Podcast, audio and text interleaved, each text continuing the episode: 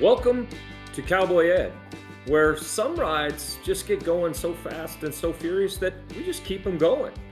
So we talked to Doctor Tucker last week, and we're going to continue that conversation on blended learning, U D L, all these things that are kind of even more imperative to education today as we deal with a pandemic, which no one could have prepared for or saw coming.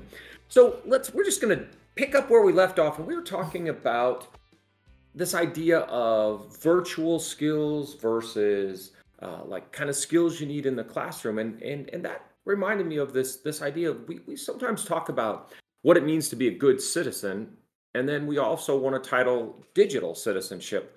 And and truthfully, if you're a good citizen and you apply those ideas, then they should be easily translated into being a great digital citizen. So this idea of virtual teacher or virtual skills or skills you need for this versus skills I'm going to need if I'm just the normal, ordinary teacher, somewhat of a misnomer. That's something that we, those skills are, if you're a teacher, you need, you need the whole basket. You need all of those skills today to, to kind of keep, keep moving forward, because how else are you going to reach kids? It's it's a mix, whether it's the station learnings, whether it's they're they're sick and they're online, who knows? And so I, I really, really appreciated that that point as, as our conversation went on, that we can't isolate these skills anymore.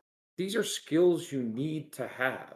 And so my question is, when we have those teachers that are are still anti-technology, I hate to say that at, at this point in time, but are still, I, I'm not going to use maybe the learning management. I'm not going to use the Canvas or the Google Classroom. I'm not going to use a recording of anything. I'm not going to, you know, flip any of these pieces. I'm not going to do, well, how do we, how do we, that idea of start small, but how do we break the ice with them?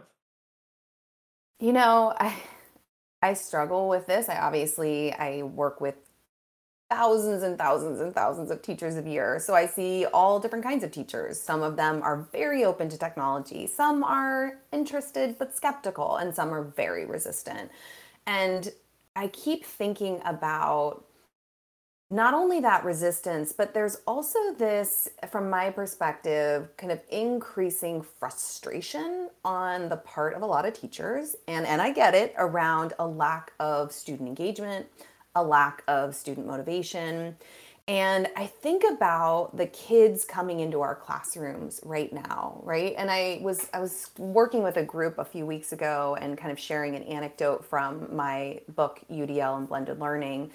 And I said, you know, when I was growing up, when most of us teachers were growing up, um, we when we wanted to watch television, we had to like be on the couch at a certain time on a certain day. If we wanted to like get up and grab a snack, we had to wait for a commercial break.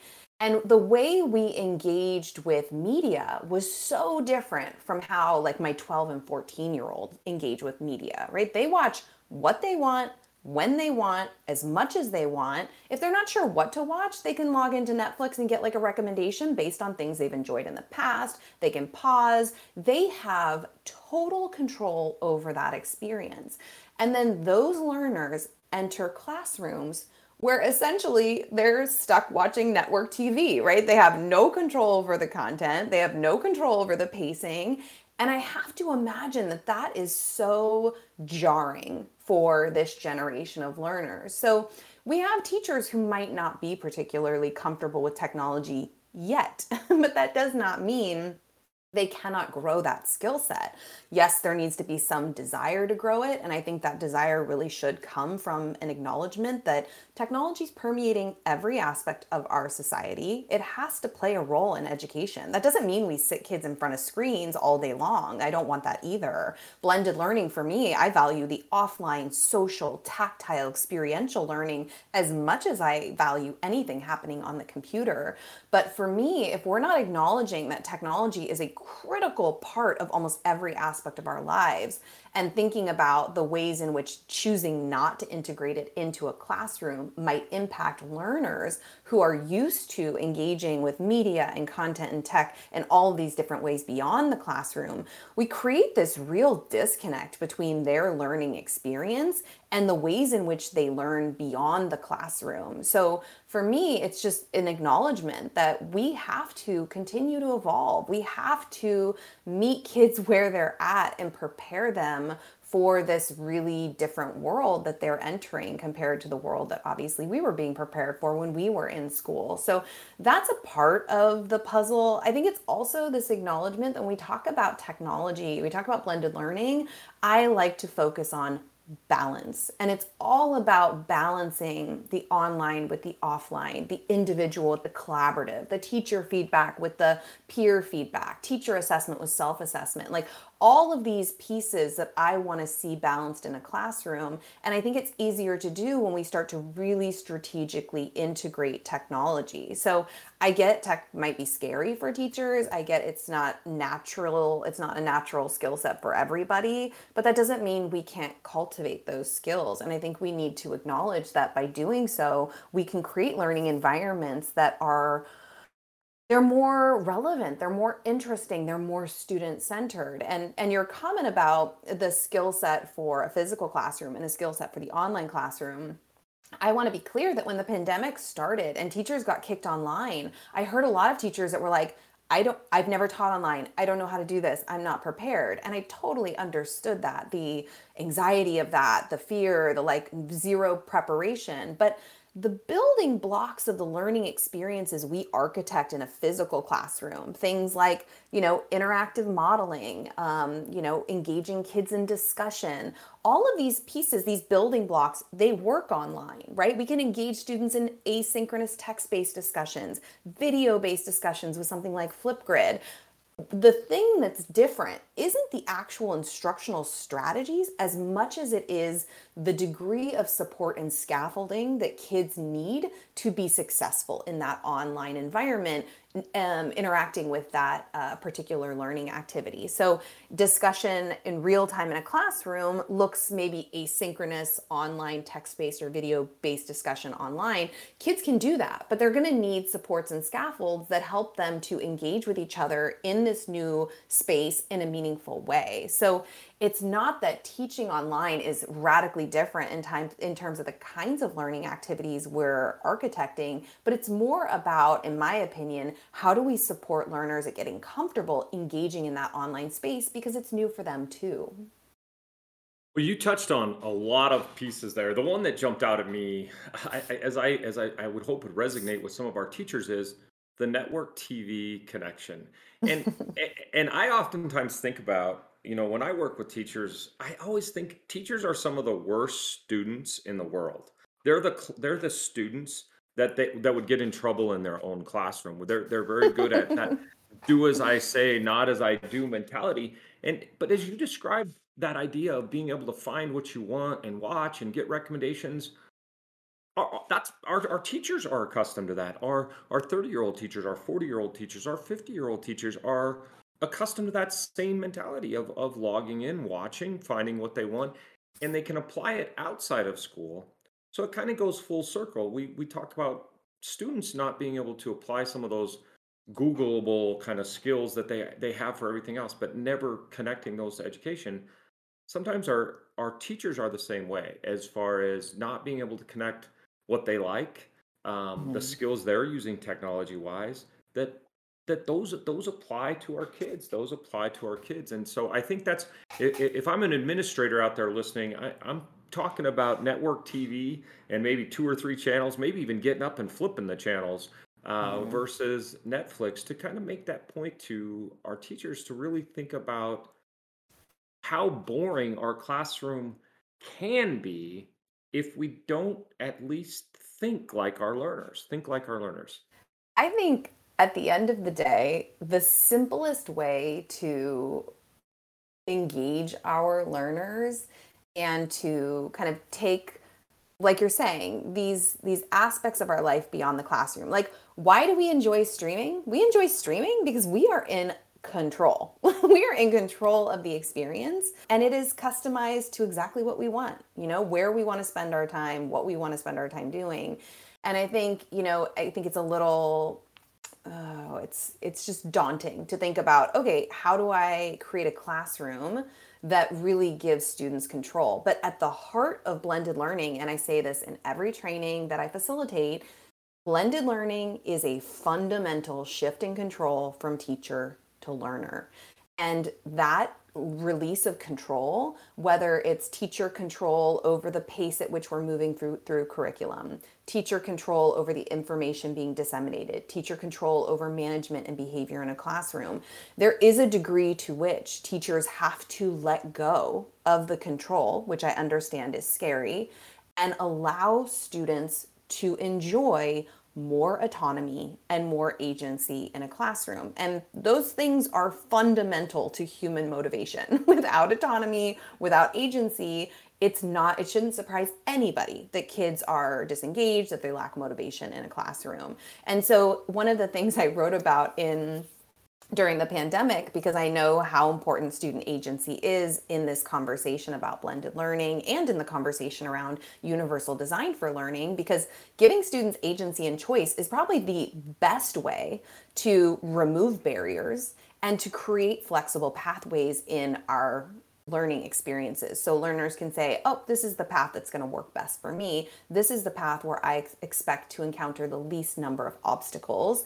And so teachers who want to think about choice without it becoming super overwhelming, start from a place of a simple, would you rather, right? Like my kids ask me, would you rather questions all the time in the car on like long drives where they just, they, they propose these random choices and then I have to choose and explain my answer. And I remember being on a car ride with my daughter daughter and she was just peppering me with would you rather questions, and then she wanted me to ask her, and I thought this this is where we start. We start slow, we start small, and in every single lesson a teacher can ask themselves, what is a would you rather choice that I can integrate into this learning experience to give students a degree of agency? And it could be something as simple as, would you rather work on your own or read on your own or work with a partner, read with a partner? Would you like to make connections between the big ideas in this chapter or in this article in a concept map being very visual, or in a paragraph where you've written to make the connections? Do you want to annotate or do sketch notes? Do you want to record a video explaining your ideas or write it down? Like these simple choices, one, they help students who quite frankly may have gone through most of their, their school career without making hardly any decisions. It gets them a little more comfortable making decisions because the con- decisions aren't super complex, but it also gives the teacher this opportunity to start thinking about, what are different ways this could be done that would be meaningful? And how can I position the learner to make a choice that's going to feel like that's the choice that's going to work best for them, how they engage with information, how they process information, how they transfer. Um, that's where I'd love to see teachers start. And I think if we built in one meaningful would you rather choice in every single lesson for a month, you would see a difference in the way your students are leaning in to the kinds of learning activities we're asking them to do in a classroom. Doctor Tucker, you mentioned scaffolding in your mm-hmm. first response, and I feel like what you just talked about really kind of teased that apart and talked about how, you know, how you can scaffold that, that evolution of becoming a blended learning class mm-hmm. um, by giving those small pieces. And I think it gives teachers, you know, a vision of, of kind of how to get into this. So I really appreciate appreciate that kind of leveling of that, or the the scaffolding you're providing for us and understanding what this might look like. Yeah. And and even to build on that, because you're you're I love the you're teasing out this idea of teaching students how to be these kind of more active agents in a blended learning environment. And I think one of the things that gets skipped, and maybe this is like a great time of year before the beginning of the year or like before a second semester to have this conversation, is we also have to acknowledge that if we're partnering with learners and we're going to be embracing these models where quite frankly, students have much more control, more agency, then we also need to make sure we've had conversations about what do we as a class community agree to do in this blended learning environment? Like what is going to keep this space feeling positive and safe and respectful and productive?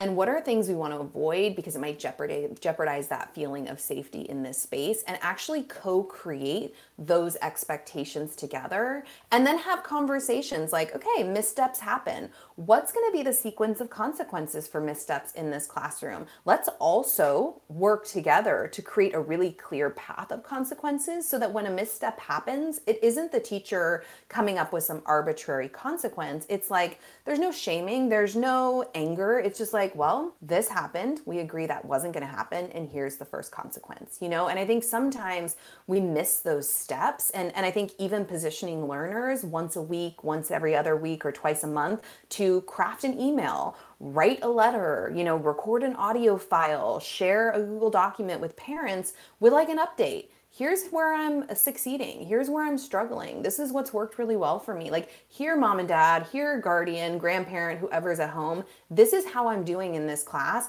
I'm starting to own this conversation about my progress and about my work in a way that, again, requires that active agency in a classroom. So I think even those fundamental steps of like, how do we set the stage for success in a blended learning environment? That's something that has to happen, but I think often kind of just gets overlooked. That totally makes sense. And it's so interesting to me in teaching my own classes, you know, that I take on that role of teacher, right? Whether I'm trying to be collaborative with my students or, you know, whatever that community looks like, I still see myself as teacher. But when I teach pre-service teachers, I, I shift my my role to be kind of that like mentor, or, you know, I want them to see behind the curtain because mm-hmm. they're trying to learn how to be that teacher, right? And mm-hmm. I mean, really, as you're talking, that's what was coming to mind is letting everyone behind the curtain, right? So as you're engaging in, you know, in your class and you're you're going through these new ways of constructing learning in your classroom, and and everyone's taking on different roles and everyone's maybe a little uncomfortable at times or whatever, but to have that, those conversations, to be able to say, hey, here's what we're doing. Here's why we're doing it. Here's what yes. it is, you know, and just to be able to kind of deconstruct our process, right, with our learners. I think that that, that has so much power. I, I see that power with pre-service teachers. And it's kind of, you gave me that kind of aha. I'm like, well, why aren't I doing that with my doctoral students or my other classes, or, you know, or why didn't I ever think of that when I taught high school? Because I was, uh, you know, just it, total different dynamic. And so, you know, most of our listeners are in that K twelve space. And mm-hmm. I think that, you know, you're really just presenting some ideas that are giving us a glimpse of what that change of mindset really looks like. Yeah. And I think, you know, when you say the why, I start everything I do from that place. Like, and, and I think it's so easy, especially as a K twelve teacher, we know why we're doing things. We know what standards and skills we're targeting, but we don't always make that clear for students. They don't understand the value and the purpose. So if I'm going to use a new instructional model, like a flipped classroom, a playlist, station rotation, like, I need to be really clear about why. What is the value proposition in this new approach to doing something this way? And then I agree, the more we can like lift the veil. And, and so at the end of a lesson, the end of a learning experience, giving kids a form, a Google form, or a, you know, a paper, and asking them for feedback. What went well for you? What did you struggle with? Was any part of this unclear? If you could recommend something to improve this, if we're going to do it next time, please give that to me. Like, I'd love to hear it. And so as a as a professor now, and back when I was teaching high school, I, as a professor, I end every single class with a feedback form. As a high school teacher, I, I ended every grading period with a feedback form because I wanted to learn from my students. They're the customers in education, and we so rarely ask them, how is this working for you? What do you like? What do you not like? What suggestions do you have? And sometimes the feedback from my high school students, that was my best learning, where I was like, oh, okay, I got to change that, or I need to rethink that. I need to reimagine it because this is clearly not working. Yeah, and well, the more feedback you ask for, the more they'll give you, right? Yep. So it's it's magical, right, to get that feedback. Mm-hmm. James, I think you have a question. I'm I'm doing everything I can do to hold on to the horse, because I one of the things that as as as Doctor Tucker talked through, I think teachers on the other side of this face is a lot of things are done top down and you have to wait for them to happen and this and that. But when a teacher takes that initiative and does something really, you know, kind of changing the landscape of education, they're faced to deal with parents starting there with, well, my kids aren't getting homework. My kids aren't doing this. My kids aren't doing that. And then those parents are articulating to our administrators, and administrators are saying, well, you can't grade that way, or you, what are you doing? So, you know, one of those pieces, and I hope our, our listeners really caught on to that, to change that conversation, when you start talking about kids sharing uh, an email, a letter, uh, that Google Doc, maybe that recording. I mean, they are the TikTok generation, all of these mm-hmm. kind of things, and sharing those with parents and or administrators, that helps build that buy-in of parents like, yes, this is not the way we did education. Mm-hmm. But wow, my kids are learning. What what what other pieces can you add to that, Doctor Tucker? Oh man, yes, parents uh, love them, but they can be rough. I read a really fascinating interview with Peter Senge about education and like, why is innovation so hard to sustain in education? And he said that one of the biggest kind of uh, enforcers of the status quo is parents, right? And it's really their mindset. They remember what it was like to be in school. School looked a certain way, and they expect that experience for their children. And we also, unfortunately, live in this moment where the pressure to perform academically in order to get into a college is pressure parents feel. It's pressure they put on their kids. The kids feel it. Like, there's so much anxiety with young people because of it. And so, yes, it feels very much like we're swimming upstream sometimes when we try to do things that are outside the box or feel very unfamiliar for families who see education as functioning in a very particular way. And so just in the same way, we as educators need to be crystal clear about the why with our students. We have to be crystal clear with the why with our families. So I always started the school year with a flipped back to school night video. And so in that video, I would introduce myself, I would talk about my teaching philosophy, I would give kind of a screencast tour of the online places we were going to be living and, and kind of engaging in in that year. Um, and I talked about why I was approaching teaching in the ways that I was. Why did my homework policy and late work policy and grading policy look the way it looked? And so parents could self-pace through that flip video, get a little sneak peek into the videos I was going to be using with their kids and the value. And I had so many parents write me emails. They're like, I'm coming to back to school night, but thank you for that video. I can watch it. I've already watched it twice. And I often like forget everything that I hear at back to school night because it's just this blur. So I would start with a clear flipped back to school night in addition to my live session, um, explaining my why and helping parents to understand what was going to be different in this class and why it was valuable. And then also those weekly updates to parents about progress. Those are huge because parents so rarely get a window into what their kids are doing. And so I had kids building digital portfolios their parents could see anytime. I had them communicating once a week their progress. And then also twice a year, I had student facilitated parent conferences where students would pull their work. They would do this pre kind of assignment where they had pieces that were challenging, pieces that they felt were really strong representations of their progress.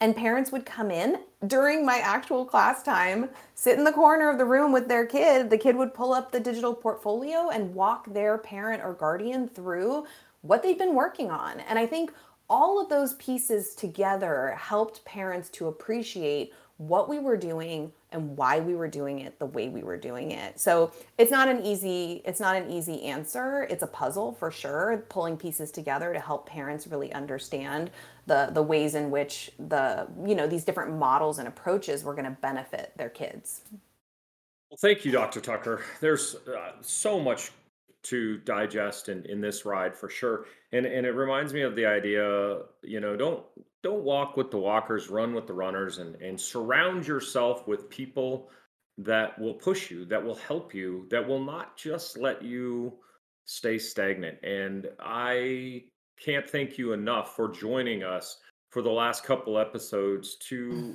help us build that network. And knowing you have amazing resources for teachers uh, to to know that they're not at it alone. And, and I'll let you throw some... Uh, acknowledgement on those resources for our listeners again. Absolutely. So probably the best place to go right off the bat is Catlin Tucker dot com. That is my website where I blog. I have links to my online self-paced courses for anybody who wants to really get started in this work, but might not have a lot of support on their physical campus.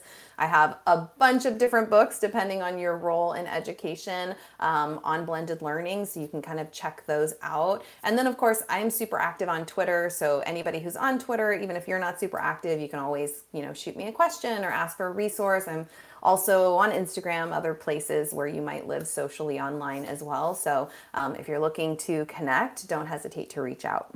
Well, thank you. And that brings up the point, you're, you didn't mention network T V in there. So all those resources are all the places our kids and, and we should be moving. So this ride is came to an end, and whew, I, th- I think the horses are tired. So it's time to head them up. Move them on. Move them on. Head them up. Head them up. Move them on. Cowboy at, on the run.